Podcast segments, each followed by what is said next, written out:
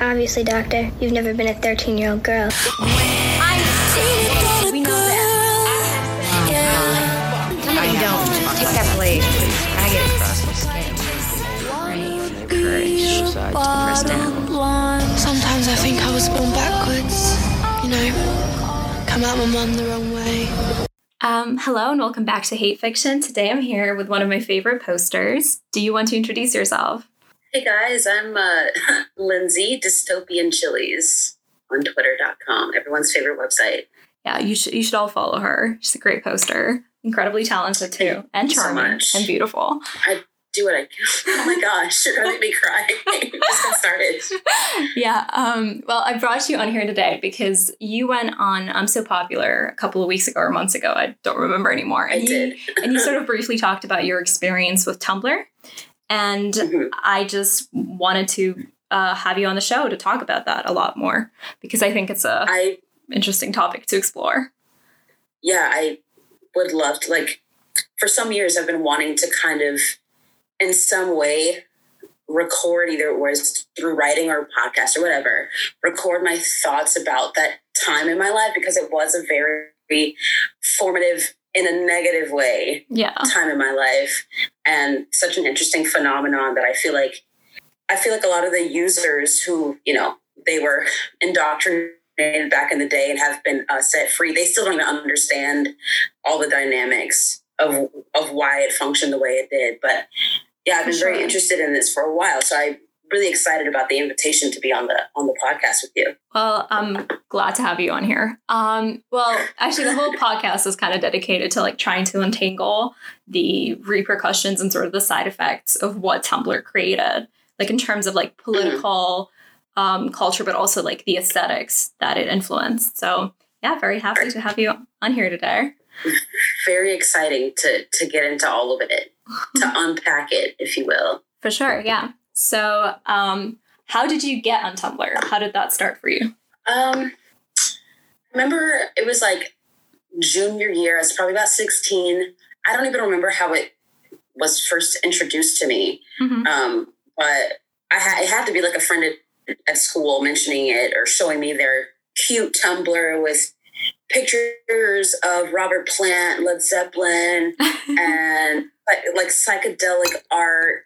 And I was like, cool. This is like I, I can collect images, which is like I have a Tumblr account now, which is and like that's all I do, just like fashion stuff. I just reblog now. But you know, at the time that's what I was intending to do by by using it that way. Mhm. And um over time, you know, I wasn't I wasn't a very consistent user like the first the first year um that I used it. Over time I was like, okay, I'm gonna dedicate more of myself Yeah. to being a Tumblr user because that's that's what teenagers do. Um, and over the course of a few months, I started following more and more people as my interests and things started to change, and then I noticed that everybody was everybody was talking about racism and feminism and sex and like homophobia like constantly like all the time yeah, that's that's Tumblr And I- for you. yeah, it kind of just like kind of just appeared. Like it had to be like 2011 or 12 when I first started using it. And it wasn't that way then, but I remember like by the end of my senior year of high school, 2013, um, that's that's 100% what it was. You know, everyone was still blogging their, their cute little stuff. yeah. Um, but that was the one common thread is that almost everybody was like was becoming indoctrinated in this way and we thought we were just like being good honest people you know Yeah, sure. bringing attention to these things um, but we were like eight like we were like 17 18 didn't have a job like yeah. didn't have any like not activists at all like i don't know what we thought we were doing but it's just a great way to like the formula of being young and impressionable and uh, having these opinions thrown at you that are like really like the verbiage always made it so polarizing so you couldn't be like neutral or you know, disinterested in it. You had to engage. And then if you didn't think this exact thing, you were punished for it. And all these kids wanted to fit in. It's like perfect formula for creating like a generation of Messed up people. completely out of touch. Yeah. yeah. It's no, totally. kind of admirable, actually. Yeah.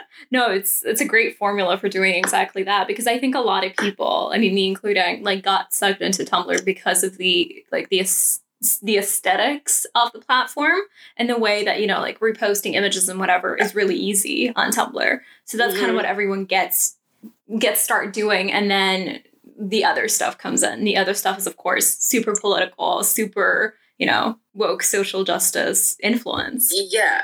And I think Yeah. a lot of people sort of got completely brainwashed into it because it wasn't, it was like subtle, right? Like it wasn't like you were suddenly Yeah. bombarded with all this information. Like I guess it is sort of now with social media in general, you know, with infographics and whatever. But it was Mhm. more like subtle. It was like, oh, you know, you're reposting this like fashion show, and then all of a sudden you have this like super social justice yeah. inspired post. Yeah. Or like you're re- walking a, a fashion show or whatever, like a a screen cap from a cute little like Frances Ha type movie or whatever. Yeah. And then and then somebody reblogs it for you and they're like, I this movie is so racist and blah, blah, there's no black people in Frances Ha.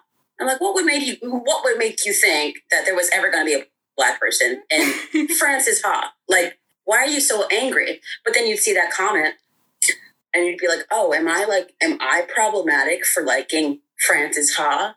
Like, yeah. maybe, but explicitly for the reason that, like, because there's no black people in it, am I racist?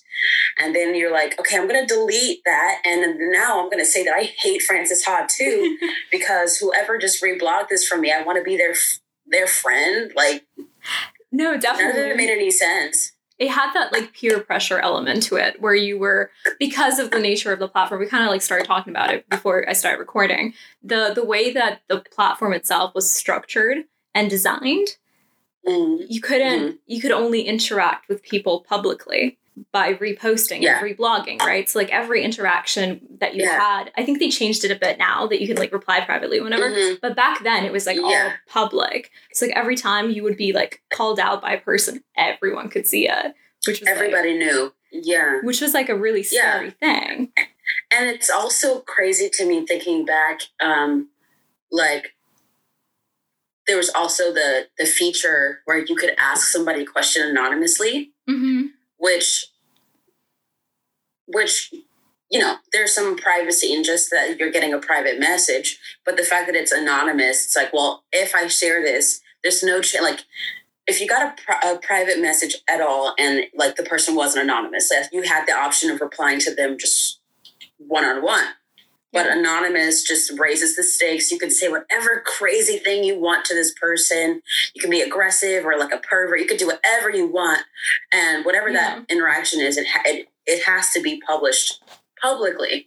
Mm-hmm. and so that that combined with like yeah any like exchange or comment everybody who follows you is gonna see it.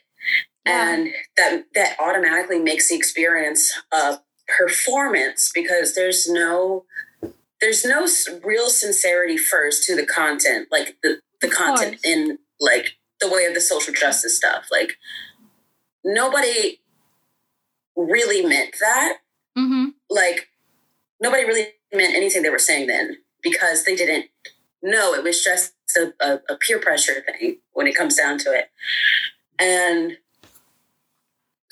s- it was just all this like dishonesty and performance and like you get caught up in it way faster than you think you are Yeah. um At least in my experience, I didn't even notice how that this sort of thinking like started to creep in, like in my like everyday interactions with other human beings. Like suddenly, I just found myself Yeah. like saying things that I didn't believe in at all because I had like Yeah. seen that and been like sort of I don't know. Brainwashing is like a strong word, but it really felt like that because you're young and impressionable. that's that's the word that I always use to describe it because it was, and we were all doing it to each other. Like it's really weird that it was hard to um, pinpoint. Like it felt like a cult with no leader. Like Mhm. there was no one person. It was just the the power of the platform and how it was structured made it so easy for all these like yeah like idiot 16 year olds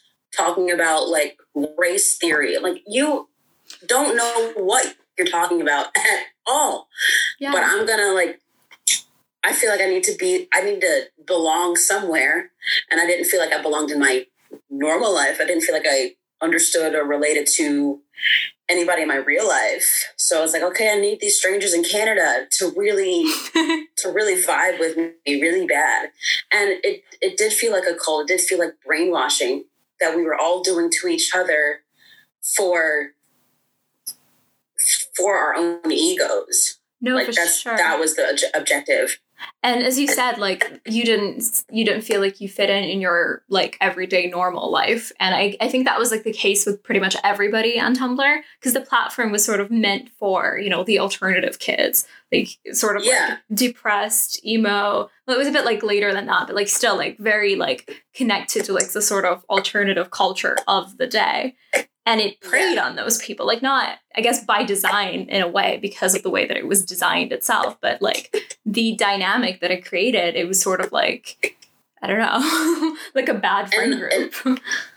yeah and the uh, by the same token like there was there was this corner of like black girls Mhm. who were like i think it was more than just the black girls but from that's who i was following um and they were all like new york city chicago toronto girls who had this like aesthetic thing that they were doing and like not just on tumblr but they were Mhm.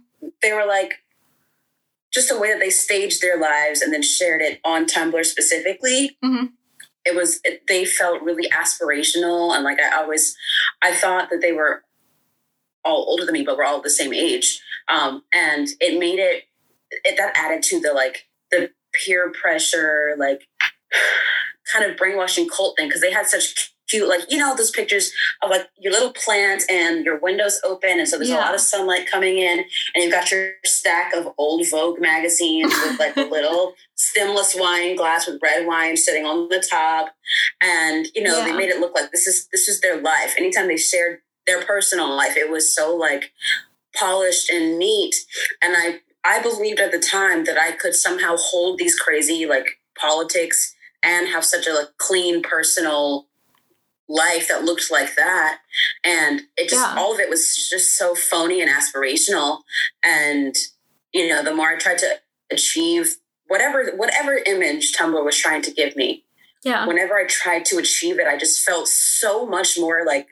lost and disconnected hmm without without even really understanding what it was coming from For sure. And I think like the whole aesthetics with um like weird crazy politics isn't like, you know, like super liberal or super woke politics. That sort of like crept into Instagram now as well, where you have like, you know, like these polished, like high end fashion influencers who like post pictures of like their Chanel bags and whatever. And then at the same time they'll post like infographics about like dismantling the police force and whatever, like all in the same Yeah. day. Like that sort of like crept into all of social media now, but it did really start on Tumblr because at the time, like yeah politics and Instagram were very separate things.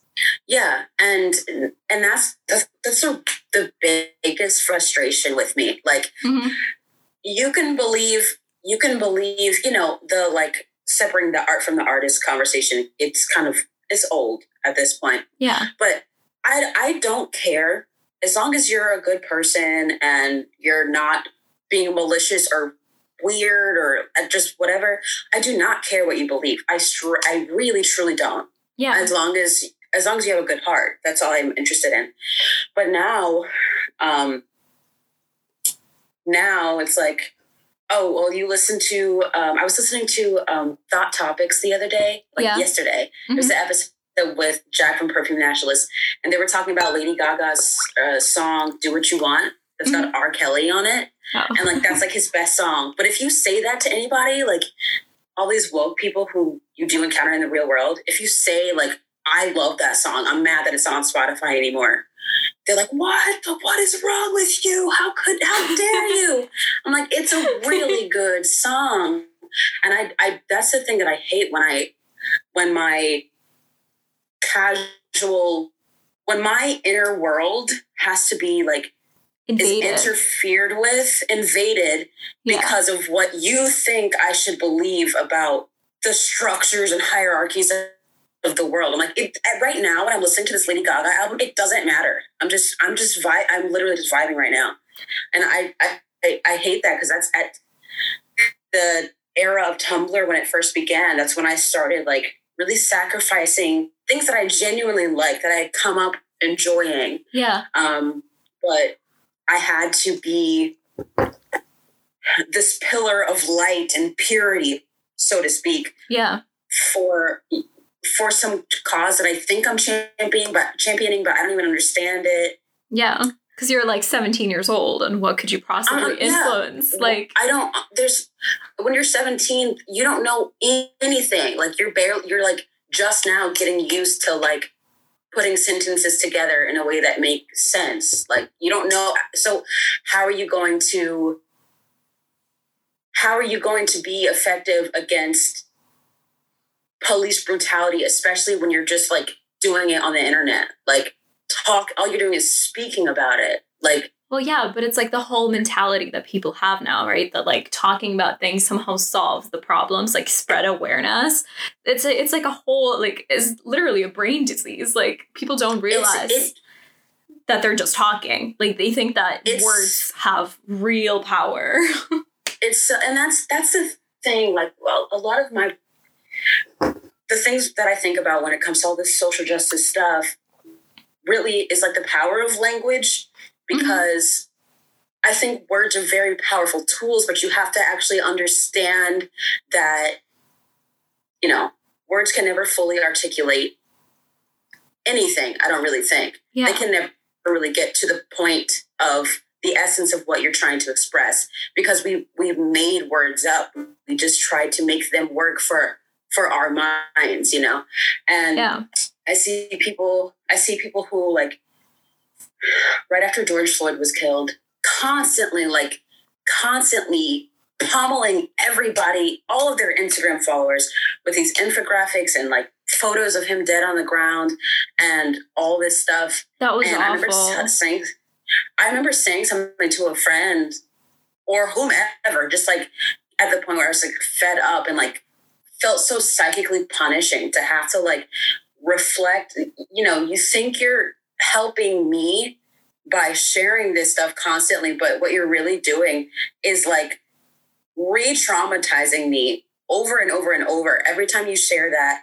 And I'm not, I'm not even against totally like sharing these things. I Mhm. think there's obviously a place for bringing them up because something needs to be done about them. For sure. But I am not. I am not for the like Instagram infographic because first it starts as like we're just talking about George Floyd and police brutality, Yeah. but then now we're also talking about every evil thing that has ever been done to a black person ever. And here's all these photos, and here's like here's tons of evidence of the centuries of oppression of a black person in America. in this like and stylized somebody- way. Yeah. And then with somebody like like me who is politically like an outsider, when I mm-hmm. actually am like, can you guys like chill? Can you like calm down with that? They're like, oh, your voice needs to be heard. We got your back, Lindsay. Like, shut up. If you if you think you have my back, I need you to stop talking. yeah. Just stop. It just gets too like it's it's it's all an ego thing. It is one hundred percent an ego thing. Like it doesn't have anything to do with activism or helping other people. It's that's a great way to package it.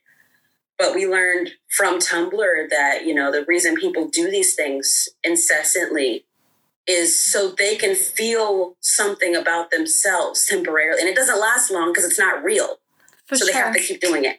but do you have it? They have to keep re- But do you think it has anything to do with fear as well? That people feel scared they're gonna, you know, lose their livelihood or like lose their status if they don't share these things, if they don't like constantly talk about it. Because you could like, especially when the whole BLM thing was happening, like I think last spring, right? Like people, you could totally see that people felt scared all of a sudden Mhm. that they weren't that they hadn't been talking about these things before.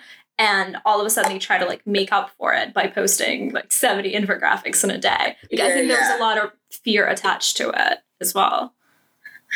I think people are uh, well, yeah, that's what that like Tumblr culture kind of created is like a fear that I'm gonna lose my friends or you know somebody might notice that I'm not posting about this stuff and then they're gonna call my job and get me fired Yeah. or you know because they decide that I'm a racist because I'm just just being quiet.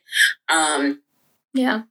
totally and that's the thing that's what that's what causes people to be disingenuous uh, a fear of themselves a fear of other people um, a fear Yeah. of god or whatever like I, I i don't want to stir up any drama or i don't want to be the odd one out because what's going to happen if i am? For sure. so let me say let me say something that i don't mean to get people off my off my trail. Definitely. um, yeah. And that's what it was for for me like in my tumblr days that's what it was. Like i would bring reblog something crazy like pick something something crazy that was like makes no sense that nobody now that i would never read it for the first time now i would never no I mean, like i would see a post like that back then But even like the whole gender stuff that is very prevalent nowadays. I mean, obviously, you know, trans people Yes. exist, et cetera, et cetera. But like this whole insane belief that if you in any way, cha- like you know, question or challenge your your gender or gender norms, that means you're queer and trans and all of those things. And you know, that Yeah. dysphoria has nothing Yeah. to do with it whatsoever, and it's just like a you know like a loose societal concept. Like I think that was very Yeah. prevalent in the day and is now like sort of spreading everywhere. Yeah. And honestly, like I don't know how much trouble I might potentially get in for saying this. And I whatever. It's fine. I'm gonna get in trouble as well, so we're in this together because you're on my podcast. so.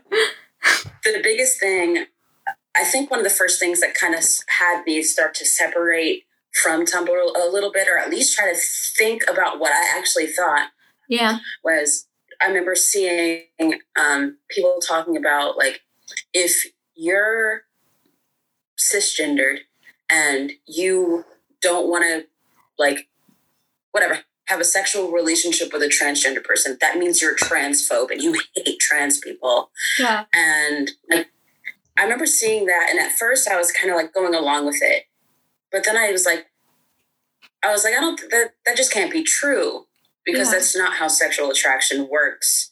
Like it, there's so many layers to what makes somebody sexually attracted to somebody else yeah, and you have an expectation like if you're a, a truly truly truly straight woman you have an expectation physically yeah. for whoever you might go to bed with. And that doesn't mean you hate anybody who's outside of that.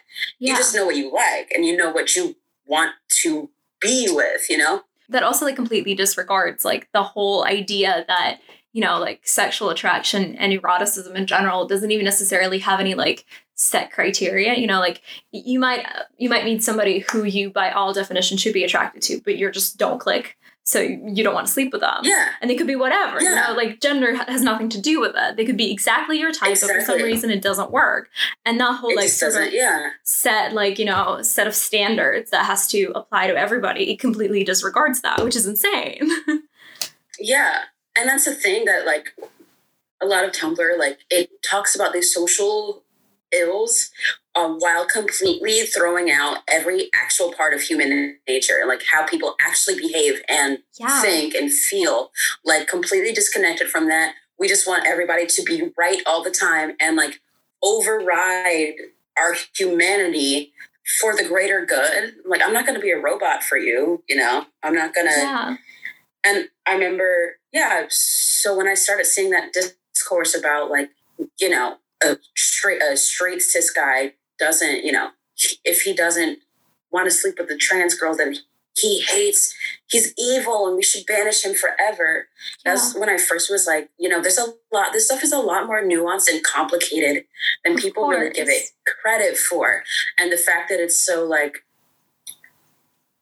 pushed online and like everyone's so obsessed with it. and like i was at, at a certain point i was like i know these people don't these people who are saying this stuff i know they don't actually believe that like i know that they if if they do, it's coming from a completely delusional, out of touch place that they're aware they're aware of the disconnect, but just like I was at the time, I didn't want to acknowledge it for whatever personal reason. I mean, yeah, they either And- don't want to acknowledge it or they simply don't have the experience. Because I think a lot of the people that were posting that also didn't actually have any sexual experience of any kind. So they were kind of like, you know, Yeah. thinking about it and talking about it in a very sort of detached, you know, fictional way, as if it were like, you know, a story that we're reading, like very like, I don't know, Yeah. detached from the actual experience.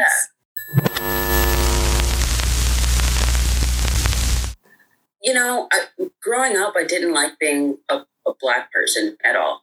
Like when I was when I was five or six, I switched elementary schools. The school I had been at was half black and half white. Mhm. When I moved schools, it was almost completely white. There were like three. I remember counting when I was in fifth grade. There were like five other black students in the whole school, and all my classmates were white. I spoke white, you know, comparatively. Um, I spoke like the white kids more than the black kids. Um, got teased a bit for that. I just did not like being black at all. And when I gravitated toward Tumblr, um, I felt like I was being rescued from that Mhm. because of the way that they would talk about. And, you know, there will be all these accounts of like black girls forever, which is just like pictures of pretty black women. Like that's that's all it was Yeah. and and then throughout the discourse i really felt like i was in the early stages i felt like i was coming closer to myself because i was bringing myself more awareness of the black experience but as time went on the conversations just became even more like it's it's delivered to you like an empowerment thing but Yeah. then when you really like unpackage it and really examine it, you're like, this stuff actually makes me feel even worse about being black because I'm like, I'm like offloading my experience and my responsibility for my sense of self. I'm offloading it onto the government or random white people or the Coca-Cola corporate or anybody, any, Yeah. any, anyone that's not me. And it just made me feel like my identity was completely out of my own hands and just really backwards identitarian stuff that gets you completely unfocused from what actually matters. And your identity i don't really think identity is anything not really anything external. Yeah. you know? No, being a black woman is just like a signaling thing Yeah, no, plus I think a lot of the identity stuff that was prevalent on Tumblr at the time now sort of spread everywhere is very much based in victimhood and sort of the abdication of any sort of responsibility for yourself and your, you know, everyday actions. It's sort of like, okay, I'm like an oppressed minority, I'm a woman, I'm I'm a trans woman, et cetera, et cetera. Therefore, you know, my definition of victim, and therefore any bad actions that I might, you know, any bad decisions that I make or any bad things that I do are not on me. Like I completely, you know, I don't have Yeah. any responsibility for anything that happens to me, which isn't like, yeah which on one hand can be helpful when you're going through something, but long term, it's a disastrous ideology to have. it's it's it is and it's yeah it's not a sustainable way of thinking of yourself in the world because not at all. you have to think about like how um how everybody even you know like there could be a white cis straight guy who Mhm. lives in the most affluent neighborhood in your city Yeah. and you look at him and you think he's got this perfect life he lives in this like five story house with his parents but then you you get to know him and you realize his parents are like very emotionally abusive or neglectful or he's had all sorts of his dad's like actually a heroin addict and a lawyer like you know there's all these layers to his life that he's he's dealing with too. And they may not be the same. They might be uh, they may not be as they're just not as visible as being a black a black girl. Like you just can't see his struggle um, but everybody has it. And after a certain point i was like who who am i to think that why do i feel so special for life being hard for me it's not it's it is for everybody Yeah. and my my way might be different than this other person's way of struggle um but it doesn't that that means that doesn't mean anything. Like it, it doesn't matter. It makes no difference. Yeah. And it is I, I, people. I I talk a lot from an individualist, quote unquote, perspective because I feel like if your community is important, helping other people is important, to you, and we should be doing that in our lives. Absolutely. But if you if you don't feel right about you, if you see yourself as this victim of pick something. If you see yourself as a victim of whatever, you're not going to be an effective help to anybody.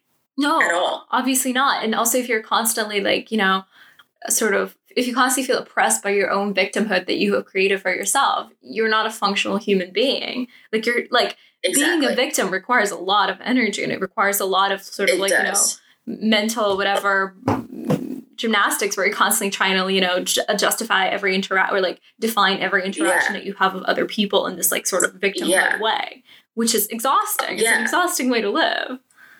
Yeah. yeah. This like um any any negative emotion is very tiring to with with withstain. Yeah. Is that a is that a word? Withstain? I feel like it is. I don't know. I'm, I'm kind I of feel like- tipsy, so Maintain. Let's just say maintain. Um it's fine. I'm, sure no Um, one will it's question really- this. just just go with it, guys. Yeah. Um, it's really hard to maintain any feeling of being a victim or being angry or and obviously I hate I even hate qualifying this stuff by saying like you know obviously bad things happen to you and and you know you should you sometimes you are actually a victim yeah obviously everybody knows that i don't we're adults here i shouldn't have to say that every time Yeah, bad things happen to Um, pretty much everyone. Like, and some people that you would never think. everybody And sometimes you look at a person, you never think anything's happened to them, but then you find out that you know they they have this like terrible backstory to them. Like, it's yeah there's no way to know.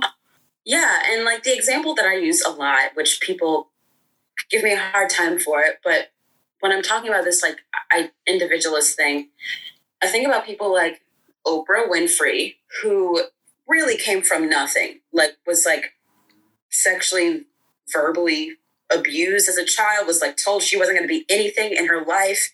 And Yeah. obviously she didn't allow the real punish and and she's a black woman on top of that Yeah, you know and she didn't uh, she didn't allow that real like trauma true trauma that she went through in her life. She didn't let it stop her. She's a billionaire now. Like she did not let it delay her. And she probably she in order to in order to move past those things you do have to acknowledge them and you have to look at look at them face on and be like okay here's my responsibility and this thing. I know this shouldn't have happened but it did. And now what am i going to learn from from it and how am i going to continue for sure. yeah. not not like oh somebody called me the n word 7 years ago so now i'm never going to achieve anything because this person still hasn't apologized and i still feel like a victim of that circumstance 7 years ago Yeah. it's like just you just gotta you gotta let that go though like we don't have that much time here you gotta keep going No, absolutely. And as uh, like as you kind of implied, I guess a lot of the trauma discourse is sort of centered around language more so than actual experiences. Like a lot of thing is that like a lot of it is basically like, oh, I was told that you know I was never amount, I was never going to amount to anything, so therefore you know this person has made me feel insecure, and now I will actually never amount to anything, et cetera, et cetera. Like it's a lot of it is kind of based on language, or you know, like I'm being, you know, like my parents at home are telling me that I'm not really, you know, I'm not really trans and they're questioning my identity, which of course must be traumatizing. Like I'm not trying to, you know, yes offend or devalue anyone's experiences, but at the end of the day, like all of it is sort of based on language rather than physical experiences. yeah exactly and that, that's why like when i get on twitter now and somebody says something a little a little out of pocket like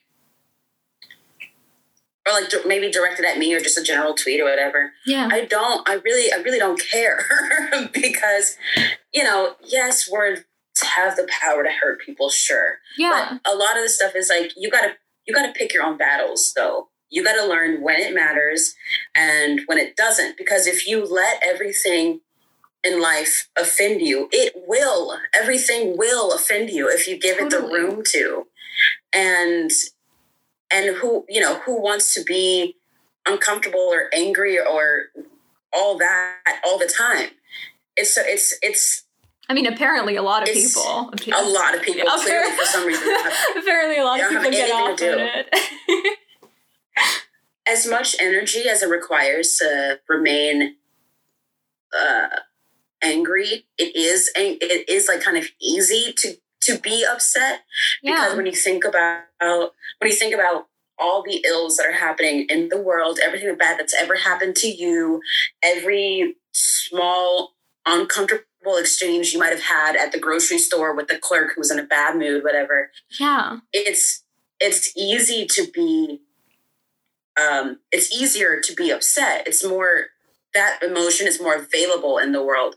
And but out of like a sense of rebellion, after a point, I was like, I'm just tired of spending all this emotional energy. I just don't want to anymore. Yeah. And re- you have to like rebelliously be like, I'm just, I'm just over it. I just don't, I just don't care anymore.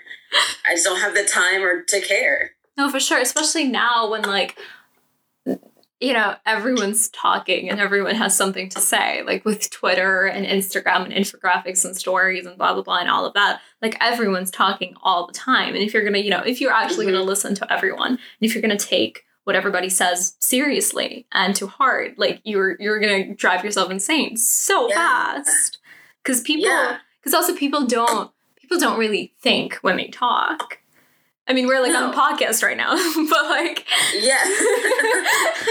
all of this, this is the first time I've thought of anything that I've been saying. I haven't contemplated anything I'm talking about right now. So I don't know how this is going to sound, but I'm just, I'm not considering any of this at all. that's that's good. I mean, that's the way to go. I I'm not That's, particularly that's how we're supposed to do it. no, absolutely. I think that's the only way to do it because it creates like the right kind of energy, right? Because I think that's the most important thing about a podcast that the energy is right. Because you can say whatever. You can be like you can mm-hmm. be listening about a pod to a podcast about something that you truly love and whatever. But then if the energy is wrong, you're not gonna like it. So Yeah, exactly. It really comes down to the vibes. yeah, the, the vibe is important Yeah. for sure. but yeah this like you know online culture of like i mean that's what that's what the internet is for is saying stuff and communicating with new people or a circle of people that you would not have found ordinarily um, in in your day-to-day life and so it's great for that that's how we met each other Yeah, for and sure. and so I, I I love that aspect of it. Um, but there's a certain point where it's like you know I see these girls who are like 18 who I follow on Twitter, Yeah. and they're always and they're always like they always have too much to say, and that like they always think they're like tweeting about or touching on something really like no one's ever thought of this before or, or let me like say a bunch of words that kind of make sense sort of but not really and they think they have something to prove i think it's the same with tumblr culture that they're they're trying to prove something not to me but to themselves by just like talking into the void forever for and sure. And I mean, if we're being honest, like all those girls do come from Tumblr. Like a lot of the people that Yes. are sort of like on alternative Twitter now, alternative, I mean niche, whatever, yeah are yeah, yeah. they do come from Tumblr. I mean, even we Yeah. do. So yeah yeah and like i give those i give because they're young i give them the benefit of the doubt i'm like they'll grow out of it i used to be that way too like back when i was woke like i made my transition to, there was a point when i was using twitter and tumblr at the same time to like the same intensity that was oh my god terrible time in my life not good um and i was just like tweet storming tweet threading crazy like either what I said was like extremely obvious or just nonsensical. And people would like it and be like, yeah, yeah, go Lindsay.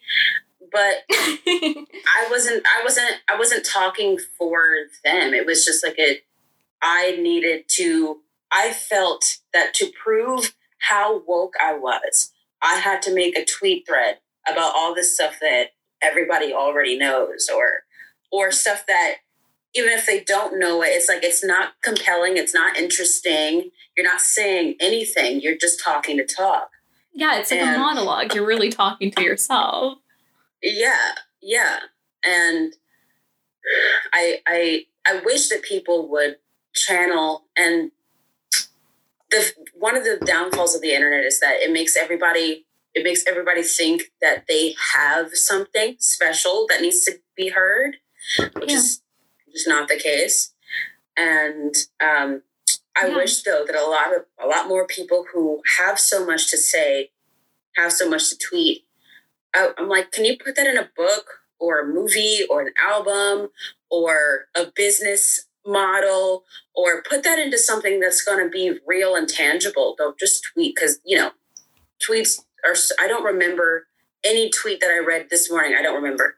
Yeah, no, Like- for sure. But I think podcasts are sort of the way out. And especially because I think the, Yeah. the problem with a lot of like, I think a lot of people that are sort of popular and active on Twitter right now would have made really good traditional artists in the past. But because a lot of those mediums and a lot of those, you know, pathways are just Yeah. not available and accessible to people anymore, they like spend all of their energy just like tweeting into the void, which is really sad. And I think Yeah, podcasting in a way kind of provides an alternative to it. But obviously, like podcasts are great. We all love them, but it's not the same Mhm. as like watching a good movie or like reading a good novel. And I think it's going to take a while for a new genre, Yeah. a new form to appear. yeah. I think the, the the podcasting platform is. I mean, I've I've wanted to to do podcasts. I don't know if I ever really wanted to have my own, but I wanted to do like a little podcasting circuit where I had people inviting me on and things because I because I felt like there was no real place for um people like us, you know, whatever that means. Yeah. like there's no real place for that anywhere because the I hate saying the word normies, but the normies were like where none of this stuff is on their radar, Yeah. which I I envy those people to be like I want to be like them where I'm just living my Mhm. life and none of this art crap, social crap, like none of this stuff is anywhere on, the, in their on their minds. If I say this stuff to them, they're not interested. And then when I say it to the still kind of woke people, they're like kind of up in arms about it. They're like, can't believe she's.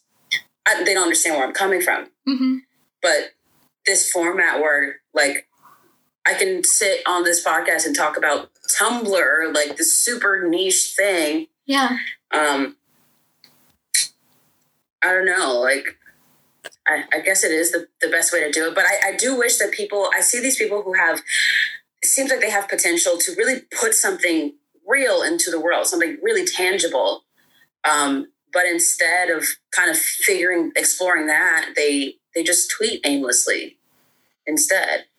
Yeah, no, it's really sad. Like a lot of the a lot of the people on Twitter really make me sad. Like not like not in a negative way. Like I'm obviously not judging them. Just there's so much talent out there that is just being wasted. Like it's all like wasted Mhm. potential. A lot of it, which is incredibly sad. But I really I don't know. I, I really hope that in like the next couple of years or like the next five years or whatever, we're gonna we're we're all gonna figure out a way to do it better. To like sort of. I feel like put our Yeah, voices out like- there in a better way. Totally. And I feel like the fact that, you know, um, all the COVID stuff is coming at a good time for me and a lot of these like niche, weird alternative Twitter people because it is going to be, it, it is time for like a, a renaissance sort of thing Yeah. culturally. Like everybody's fed up and bored and tired and, you know, sick of being lied to, sick of biting their tongue. Hmm and i think it is a good time for for anybody who's got those whatever idea whatever it is to just put just to put it into the world. And if people gravitate toward it good. If they don't it's still good because you you did what you could with what you had. And especially where like especially where like books are concerned because there's so many there's so many people who like when you see how they format their tweets like I know that person can write a mean story. Like they can make write a really good novel or poem or whatever. I can just feel it. Yeah. And there's there's so much like terrible, terrible like literature and stuff Oh, in, the, world now. awful. Like awful.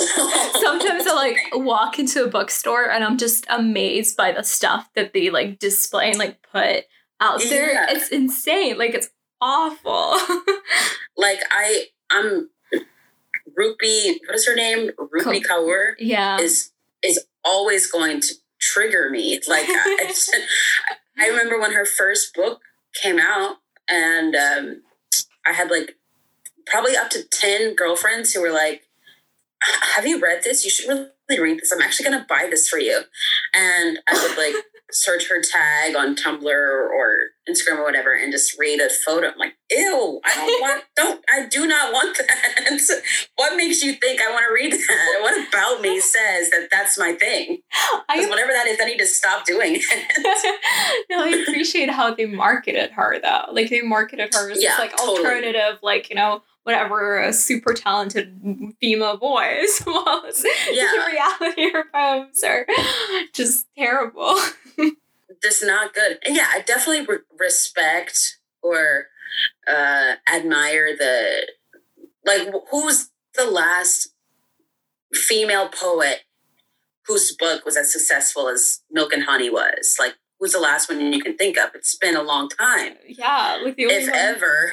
The only one who comes to mind is Sylvia Plath, but even then it was like after her death. like seriously Yeah. suicide sort of solidified her as this like, you know, depressed teen girl Yeah. icon. But yeah, Yeah. Milk and Honey, that was crazy. It was everywhere. every girl I knew had a copy. And I was like, okay, do your thing, girl, but don't, I don't want to borrow it. Don't loan it to me because I'll just throw it away. I'm not even going to lie to you. yeah. I'm telling you right now, it's going in the garbage.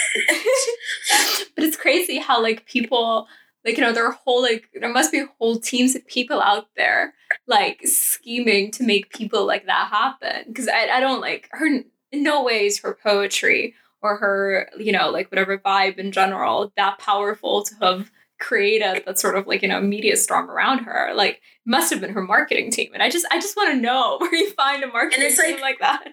Well, well, really, I mean, it's, it's, she would not be successful if it wasn't for social media in the sense that having these little bite-sized too accessible poem like these the poems are so simple they don't really mean anything they don't really mean anything you know?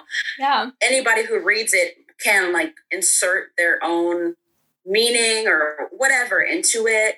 And the fact that it's like it talks about like it's a woman of color and she's talking about like sex and womanhood and all that stuff and like being sad. It's the perfect perfect type of poem for sharing on tumblr or on instagram it's it's it's got everything that social media likes which is quick and easy and mindless and brief for sure and and like the little and, doodles and woke Yeah, and like the little doodles that she like put on the Yeah, pages yeah. with her poems as well. I think like that contributed to its success as well. yeah that was like, you know, you could literally like snap a photo of it and post it.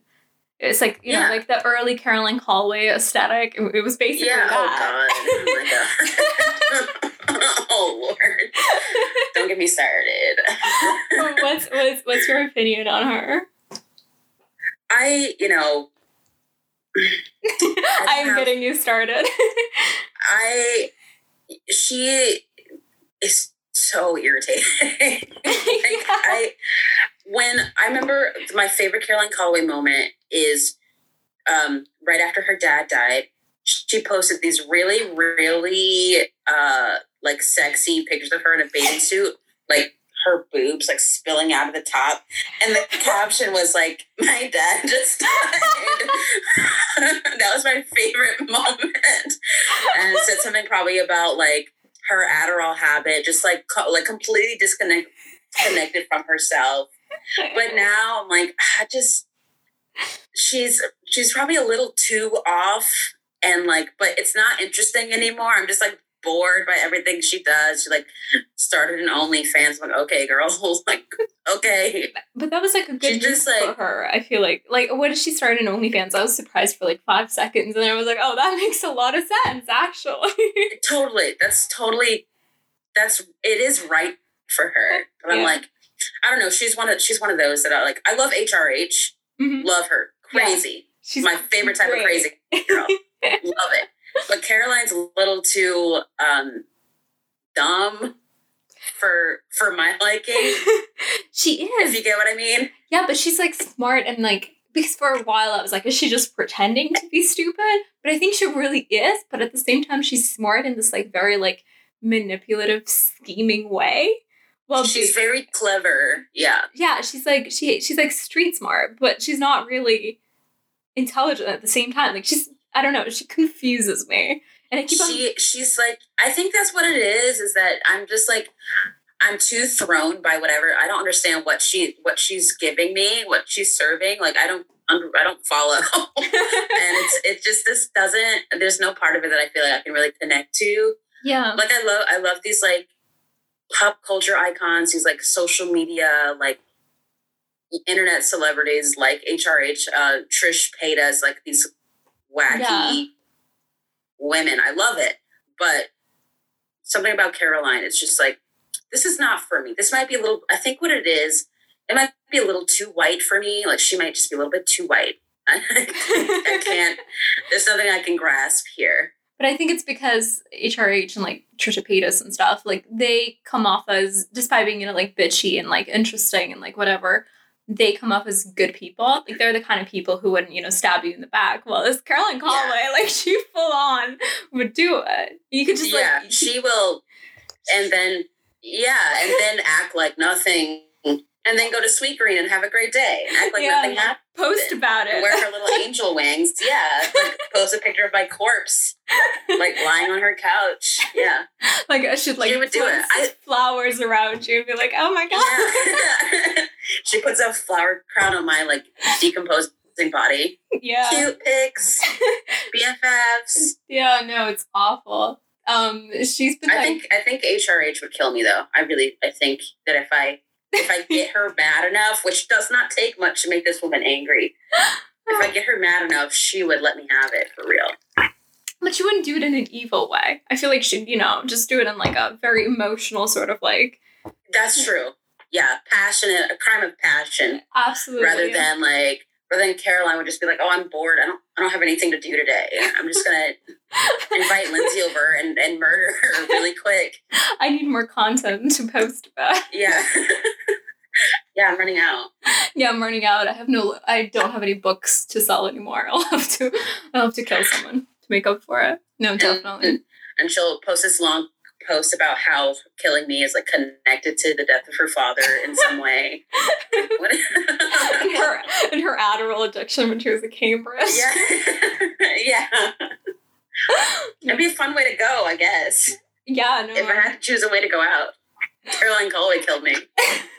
yeah, it's not a bad way to do it for sure. Um, but it's interesting because I think Caroline Calloway, at least like her early aesthetic before she went full on crazy, like after she went viral as a scammer, I feel like when she that's when she completely went like off the rails and just you know abandoned any sort of pretense of being like a normal influencer. But in like in her early days, she was very much influenced by Tumblr. It was like that you know like cute fandom like fan fiction aesthetic that she had going for Mhm. her like a princess like living in a Yeah. castle. Yeah.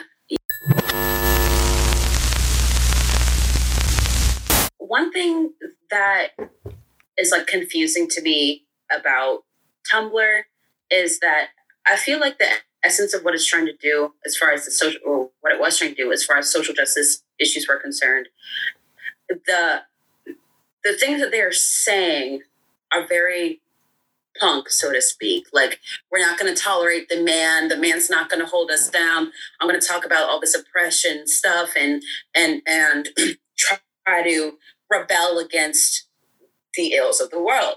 yeah. And that's that's more or less what it breaks down to. Like it feel it's definitely a very punk sort of like outsider sort of thing. But then if you were on the outside or had a different opinion at all, um, you're banished. And then the aesthetics, all the girls had the same look and style. There were like Yeah. three types of girls on Tumblr at the time. and um, you know, you had to have the look. That's part of the thing too. Yeah. Is the look of being a Tumblr girl, which could which could look a handful of different ways, but the it just didn't match. Like if I'm gonna be this like I don't care what the world thinks rebellious sort of girl, um, why do I have to why do I have to why does why do all of us have to think and dress and be the same? Like our our aim might still all be the same at the end of the day. We might still have the same goals in mind, but um, I can't achieve them if I feel like I'm be I'm lying to you about how I want to get to them, and then that that dissolves the whole punk thing. I think people, especially because you know people talk about how bad the man is or the government or whatever. it's just systemic racism, whatever. Talk about how bad it is. And then they have this expectation for the thing that's holding them down to then stop holding them down as if, as if like yeah 200 300 years of oppression is just going to like oh all of a sudden the the government who was like never liked black people all of a sudden they're going to start loving us and respecting us. No it's not it's just it's just not going to happen. And my parents always tell me this maya angelou quote um, when when someone shows you who they are believe them. If you show me if you if you have this track record of behaving with me a certain way i'm never going to stop believing that that's always how you're going to be with me yeah. Because you've proved you've proven that you operate in one specific way. So it doesn't make sense to me when people i understand the desire to have your government behave appropriately. Yeah that obviously should be happening. Um, but i don't understand why after all this history people are still begging and like begging the government to do the right things like if you really if you really want to see some change you're probably going to have to be the one with your hands you're going to have to be the one to do it because they don't care about us. So just stop caring about them and do your thing. It doesn't it like it matters but what can you do sort of thing. Yeah. All you can do is what you can do. But I think a lot of it has to do with like the like as you mentioned before, like most of the people on Tumblr, most of the people that sort of like carried that sentiment over to other social media platforms were very young and thus very naive Mm-hmm. and sort of like, you know, they bought into the whole idea that if they, you know, if they were loud enough, if they like, you know, talked loud enough, if they screamed loud enough, if they were like visible, then somehow, you know, the government and like all those people in power were going to change their mind. And all of a sudden, you know, they're, we're going to solve all of the problems that they were like facing and whatever. It's like a very naive, childish Yeah. sentiment and idea to have. Yeah. And then and then we see these like uh like things like so that when when the George um, Floyd when they went to trial and Derek Chauvin was actually convicted, everybody was really excited. And then, you know, it would have it had me kind of skeptical. Like it was, I was obviously good that this guy's going to go to prison. I think that's great, but it's also like kind of the same as when um, Joe Biden got elected. It's like all these same issues that were happening when Trump was president. They're still happening, but nobody's as nobody cares anymore. Yeah. Uh, my worry with the George Floyd stuff is that, like, now that this one case was handled appropriately, people aren't going to care anymore. And then you have politicians like Nancy Pelosi tweeting, like, thanks, George Floyd, for sacrificing your life. Which just shows like they don't oh care. These like politicians do not care.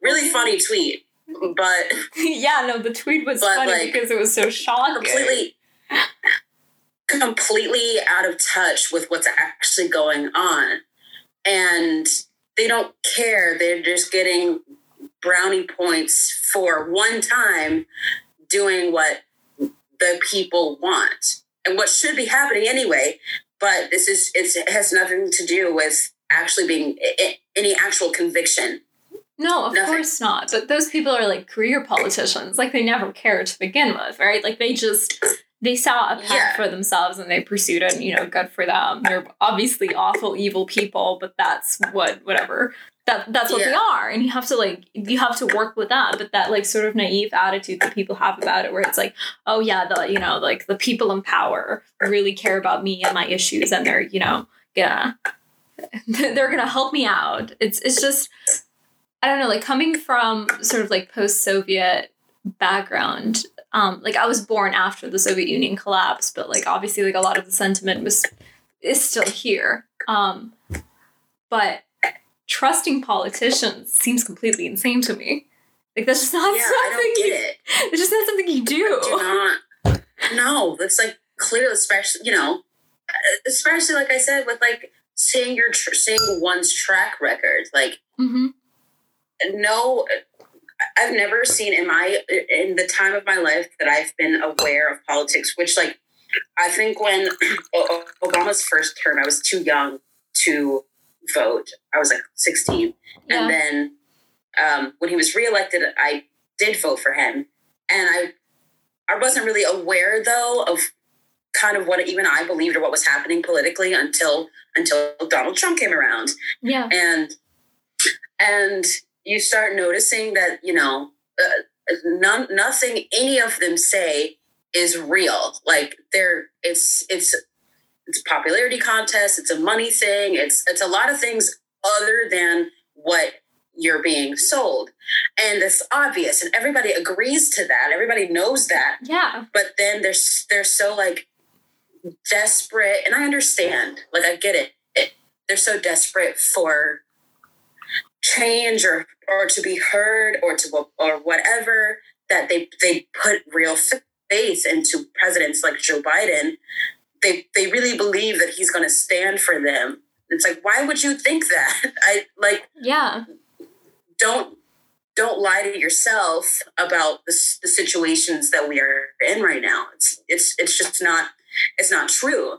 And and I, I wish that I wish that more people, especially young people who have time and resources and aren't as set as in their ways and who can really do something that might make a, a change.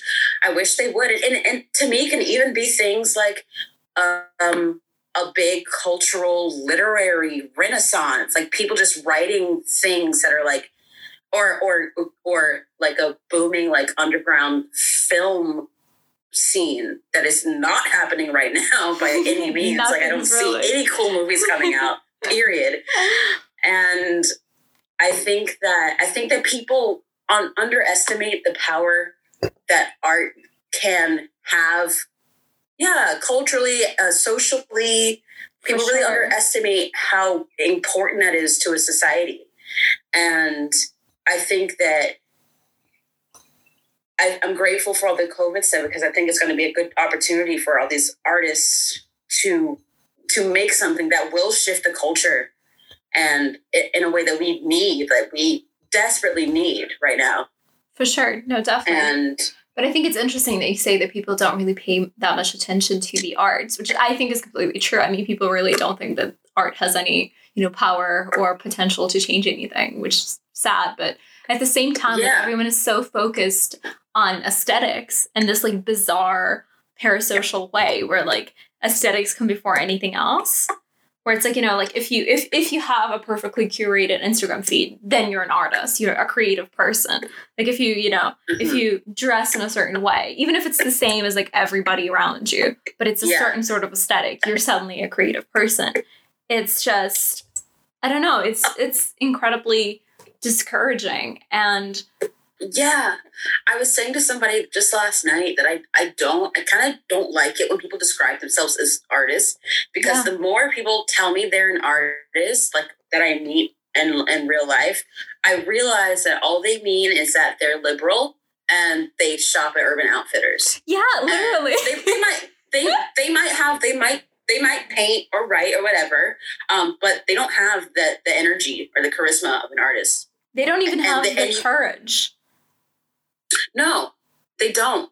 They're there's yeah, and they they um share all the same infographics as everybody else. I really think that actual artists, uh, you have to be on maybe not fully on the outside of things, but, but you have to be able to see outside of the box that you're in. Like that's the only the only compelling artists to me have something where yeah they see something that not that other people don't see or other people might see it but they're able to grasp it and mold it and spit it back out to you in a way that you haven't seen before For sure. and and I see all these girls around here who are artists, but they they they there's not they're they're boring. Like there's nothing there's nothing to them that I can't get from like the next 30 girls. Yeah. Like Which is they I go ahead. which is sad because they might even have the technical skill and talent even you know like just speaking in terms of like the actual ability Yeah. to do something yeah but they don't have they don't have a vision which i think is a real Yeah. problem with people nowadays no one has i mean some people do but like Yeah. barely anyone has a vision anymore which is so important you might lack talent you might lack a lot of things but if you have a vision you're going to make it happen which people just Yeah. don't have No, they don't. They they they're like, okay, well, I'll do this like this anti-Trump painting today, and then I'm gonna do like a connect a collection of teddy bear. And like the worst part is when I I try to talk to these people. Like I give them the benefit of the doubt, and I'm hoping that there's more to them than I can see yeah but I'm usually I'm usually let down.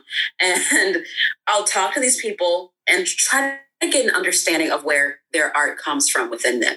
yeah Um, and they don't have anything to say. They have no, nothing to say, or they just say what everybody else says, which is like, "Oh, if it wasn't for art, I would die," or like, "Art is art is the the eye of the soul," or like something like really corny and like empty.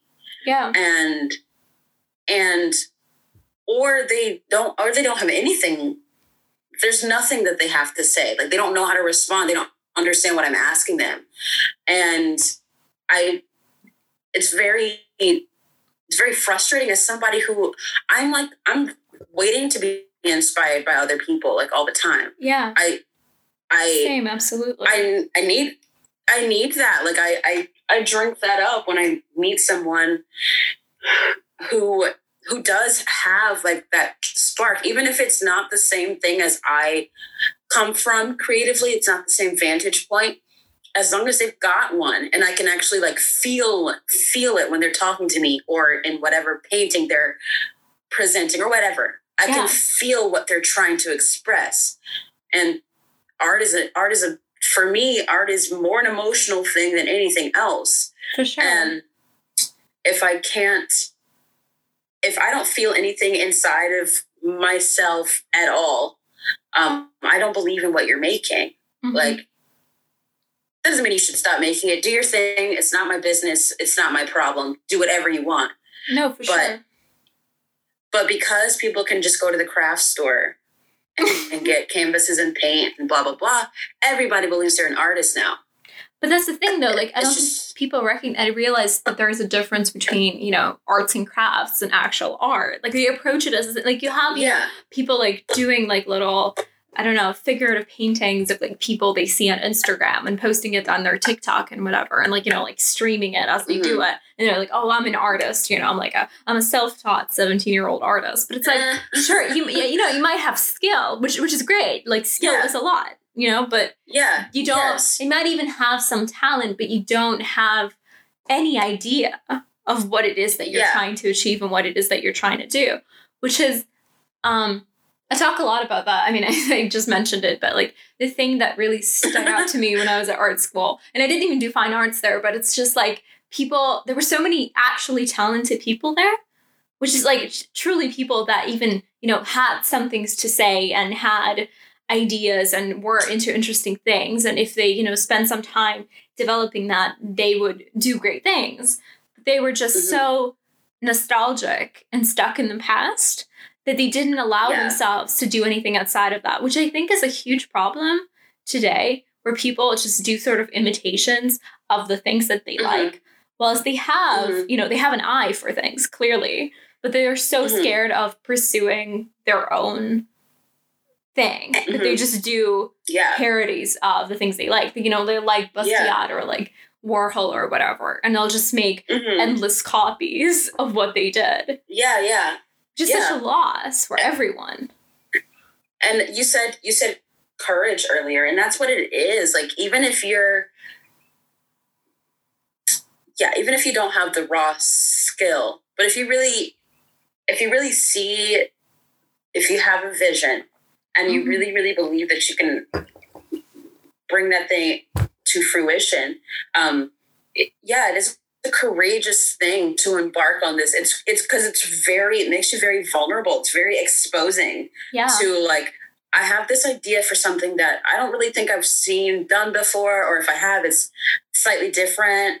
Um, I have this thing, but I really believe in it, and I I just cannot not do it. Like I I must execute this thing, and it is very scary. yeah. Um, and and you in the process end up like learning things about yourself that you didn't realize were there, or maybe they're more prominent than you thought they were within yourself.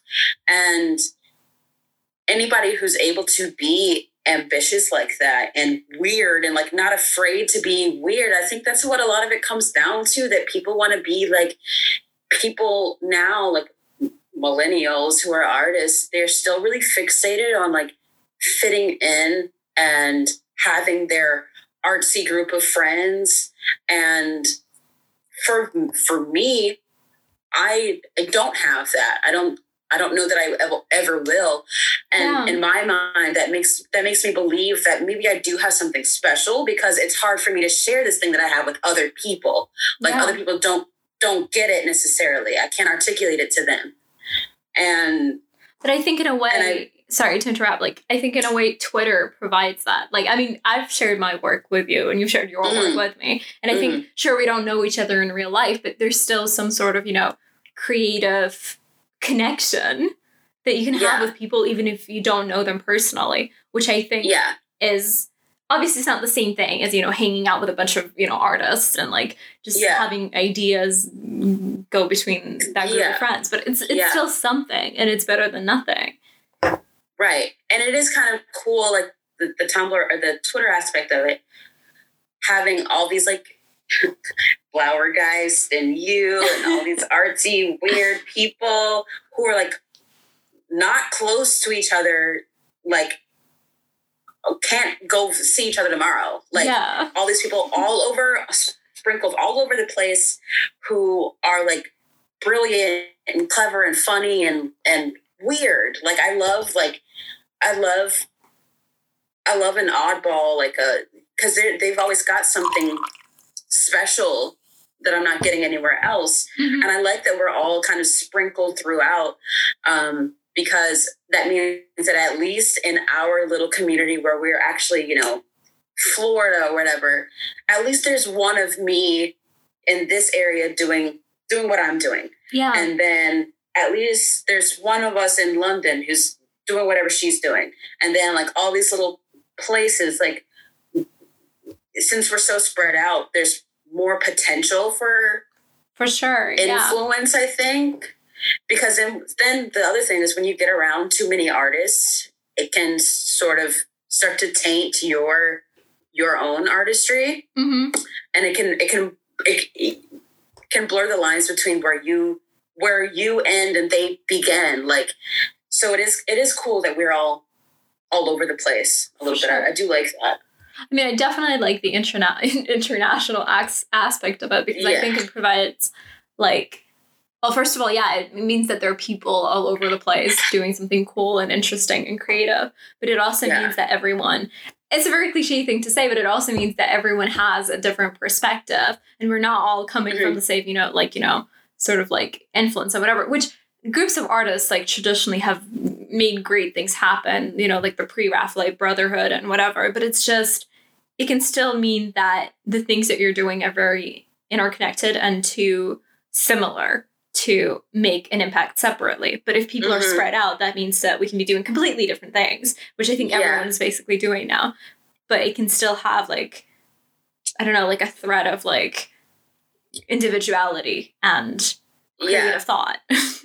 and like the the kind of the essence i guess of what we're all trying to achieve is all very similar if our pathways to doing it are are completely different For sure. um, we still when it comes down to brass tacks we're we're on the same page which is why which is why we all follow each other it's why we're all like connected and going on each other's podcasts and all these things yeah. because even f- with all the distance we can feel and see something on the other person that's like okay you you get it like you understand what i'm what i'm getting at here and i don't have to over explain myself to you Absolutely, yeah. Which I think I don't know. Lately, it's been really triggering me when people, you know, talk shit about Twitter, which is kind of sad. But like, you know, when people are like, "Oh, you know, yeah the internet, you know, like nothing that happens on the internet matters. You should just go offline and like spend time with your real friends, et cetera, et cetera." Which I Yeah. think is sure there's an element of truth to it, and that you know the internet is not real life, but at the same time, like underestimating the influence and positive effect that it can have on people's lives is really shitty and just boring. Mm. Like I, I think people are Yeah. so stuck in that mindset where they're like, oh, you know, like the in- internet, you know, internet is bad. Therefore, you know, only the things that happen in life, even if they're terrible, mean anything, which is not true, especially now when, you know, people like do great things on the internet. There's great art being made. People make, you know, billions and billions of dollars on the internet as well. Like it's just so I don't know, close-minded and boring Yeah. to look down on it. Especially Yeah. now. yeah it's such like a it, it is a great tool for a lot of things. And it, someone like me like I, I grew up kind of feeling feeling like an, an outsider a lot feeling lonely a lot. And in the past um, six months to a year um, it's like twitter that's helped me kind of get some relief from that because being connected with these cool, interesting people and just like tweeting and liking each other's tweets and responding is cool.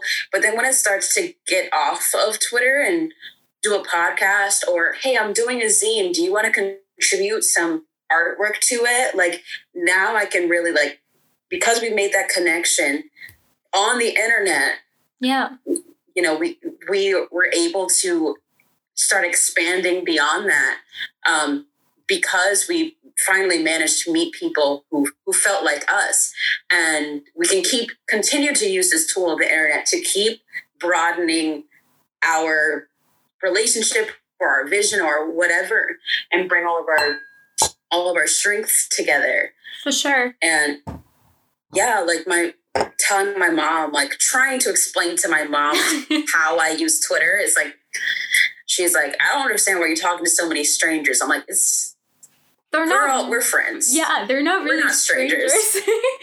yeah like yeah we're it's like what? There's like th- three or four hundred 500 accounts all in this same orbit like we're all following each other. Like it's not it's not strangers. These people some of them are becoming like fr- friends to me. And like people that i would actually go pay like pay money to spend some time with in real life because i finally found this community and to bring it back to tumblr that was that's one thing that tumblr tried to be but but lacked Yeah. and i think it's it is so um isolating for Mhm. something that was supposed to be about community and you know from that social justice vantage point supposed to be about community and bringing everyone together and raising everyone up together um, it was still very isolating um, i might still talk to maybe like three people from my tumblr days and we still don't we don't even communicate all that much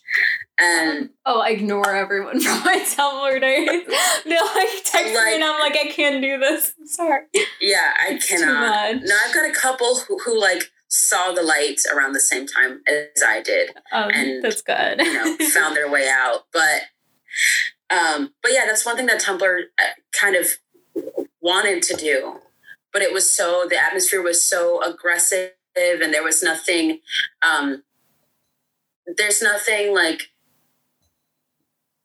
nothing to grasp onto because it all felt so um it also felt so shallow, no, for and, sure. And like I a lie.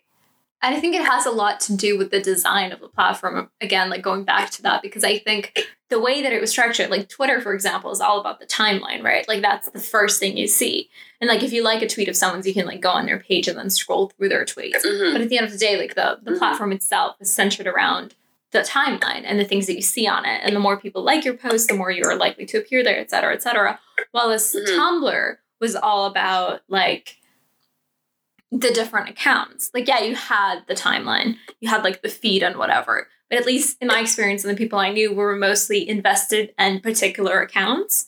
So you would like go Mhm. onto that account and like, you know, scroll through their posts. So it was like a more like isolated space like experience than Twitter is.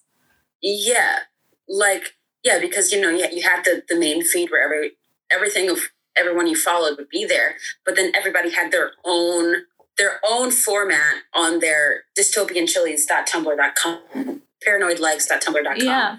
like And you could like, like, and everybody design had their own. sorry, you could also like design the page, right? Like that was one thing that Tumblr provided as well. You could make your time your page look the way that you wanted it to. Whereas you know, Exact- Twitter, yeah. there's not no matter what you do on Twitter, no matter how many posts you have, et cetera, et cetera, et cetera, like it's the same format. Whereas on Tumblr, you could have Yeah. like a completely different vibe to your page. Yeah, yeah, and it and it made it it made all these strangers seem cooler than you uh, sometimes like oh well they're reblogging this and they have this theme on their account and you know they have all these features. That's really cool. And maybe you want to be like them because of whatever like html they're using. Like it's in Tum- uh, twitter it is it, it's like it's not as it doesn't feel as competitive. Um it it is you know because everybody wants those likes and retweets but it It's communal. like a level playing field yeah a level playing field. You have 280 characters to say what you want to say and you better say it or or okay then the, the tweet sucks and that's it like you know Yeah. like everybody it's it's level playing field and it makes it uh, it makes it a lot simpler to be able to connect with people for sure. because we're all we're all just doesn't it's it's kind of hard to one up somebody on Twitter in the Mm, sense yeah. that in the sense that like with Tumblr you could like oh my I designed my whole um my whole theme. Like I'm the only one who has this theme and blah blah blah blah blah. And yeah and you know a lot of a lot of the issues with Tumblr is that it, it was just a lot of lost uh lost young people who did not feel secure in themselves. Yeah. and and so they tried to be they tried to see outside of themselves in these social justice ways um, because they they recognized that they didn't feel good about themselves. Yeah. and so they tried to they tried to be good for somebody else and like a, we're all in this together we're all going to help each other sort of thing. But because of the age group and because of the information that was trying to be spread um, it became really corrupted really quickly I think it also And- has something to do with the fact that Tumblr was a lot more anonymous. You know, like it was more Yeah, because it yeah, was more yeah. thematic and connected to the themes that you were associated with. It wasn't as you know person, character, whatever personality based as Twitter is. Well, as with Twitter, even if somebody's you know is like an on, an anonymous account, meaning that they don't have their photos, their profile, or like they don't post Mhm. pictures of themselves if they've never you know face doxed or whatever. You still so like you Mhm. still see them as real people despite of that. While as with Tumblr, because Mhm. there were so many pages associated with themes rather than personalities, it was like a very Mhm. sort of I don't want to say that word, but like dystopian platform because it felt so devoid of any real humanity. yeah like it felt like a lot of that's i think that's why it, be, it felt so brainwashy and cultish just because um because every account was obviously run by a person but they felt more like like an entity like something that i cannot i cannot grasp this thing like yeah, I it wasn't tangible in any way. yeah and I can't talk to these people directly because now there's a feature where you can like DM, DM, people on Tumblr, but there wasn't that wasn't there eight years ago, No, it and- wasn't. and and it's all you're you're just being like you're yeah like creating a god out of the the material we're talking about social justice things create a god out of that. And you're creating a god out of the and mostly like invisible um blogger hmm who's got who's got this layout that you love and you wanna you wanna be like them. So you just kind of if they retweet or say any like woke stuff, you just go along with it because you feel like the the disconnect makes everything feel more uh, kind of makes everything feel more immediate because you want to connect Yeah. like as an 18 or 19 year old you're like desperate for somebody to understand you and Yeah. to validate you that's all you want around that age Yeah, and in my case, it was like, you know, 14, 15, 13, Yeah. whatever. Like, I, I really Yeah. wanted to be, you know, understood and like, yeah whatever. I wanted to connect with And- people so much and Right. so desperate. yeah and t- and tumblr did not make that an actual option No. like you were that's that was not the purpose of the platform at all No, it wasn't. And, And- like I mentioned that on the last episode that I did with Zach, but I was in a bunch of like um Tumblr group chats, like outside of the platform, because I had like friends who were Uh-huh. semi-famous on the platform, so they'd have like other Uh-huh. famous posters added to the group chat and stuff. And it it was still like, despite the fact that those were, you know, I could see them as real people and it would be like, you know, like a WhatsApp group chat or whatever. And I could see their, you know, profile pictures and whatever. It was still that like detached, insane feeling to it the whole time Mhm. that you couldn't really, Yeah. Like, yeah, you were talking to those people about like everyday things, like, you know, like having breakfast with your family, etc. A lot of those, a lot of those group chats, um, well, I was really in one, like, it was like one group chat that was, I was in the most and it was like popular and whatever. Mhm. It was like a pro Mhm. eating disorder, pro ana group chat. And it was like, you know, despite the fact that all these people would like share all their traumas in it, it was still so like devoid of any humanity. yeah yeah Just crazy. Yeah, like I, it's so weird. I can remember now, like um, I would be like interacting with like random other girl on Tumblr who I knew lived in Florida, who lived somewhere relatively locally, yeah. and we would be like, "Oh my god, yeah, let's like let's meet up, let's hang out, blah blah blah." Or I would run into them at like back when I was eighteen, I was going to a lot of punk shows and stuff, and um, I would run into some of those girls there, and like it was hor like meeting them was like so uncomfortable.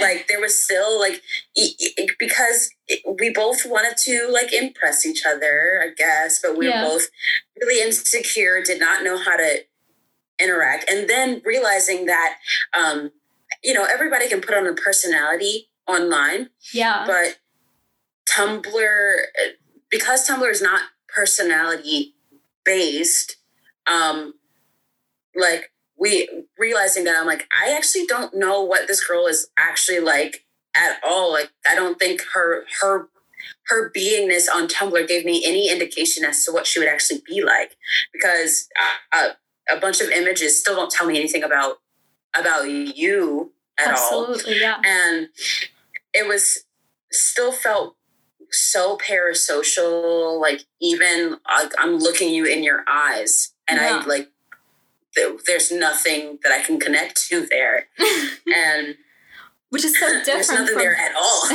which is so different from Twitter, which is personality based. And then when you actually, you know, obviously Zoom is not real life, and you know, like DMing is not real life either. But still, I think you, Mhm. you get an idea of what a person or who a person is when you see them, uh, when you see, Yeah. you know, their Twitter presence, et cetera, et cetera. I Yeah. think people still try to be the most authentic versions or like the most fun versions of the authentic self that they actually are on Twitter yeah which is different. Yeah. And I think a lot more, I don't know, it, it feels a lot more personal and more sincere and Definitely. interesting, therefore.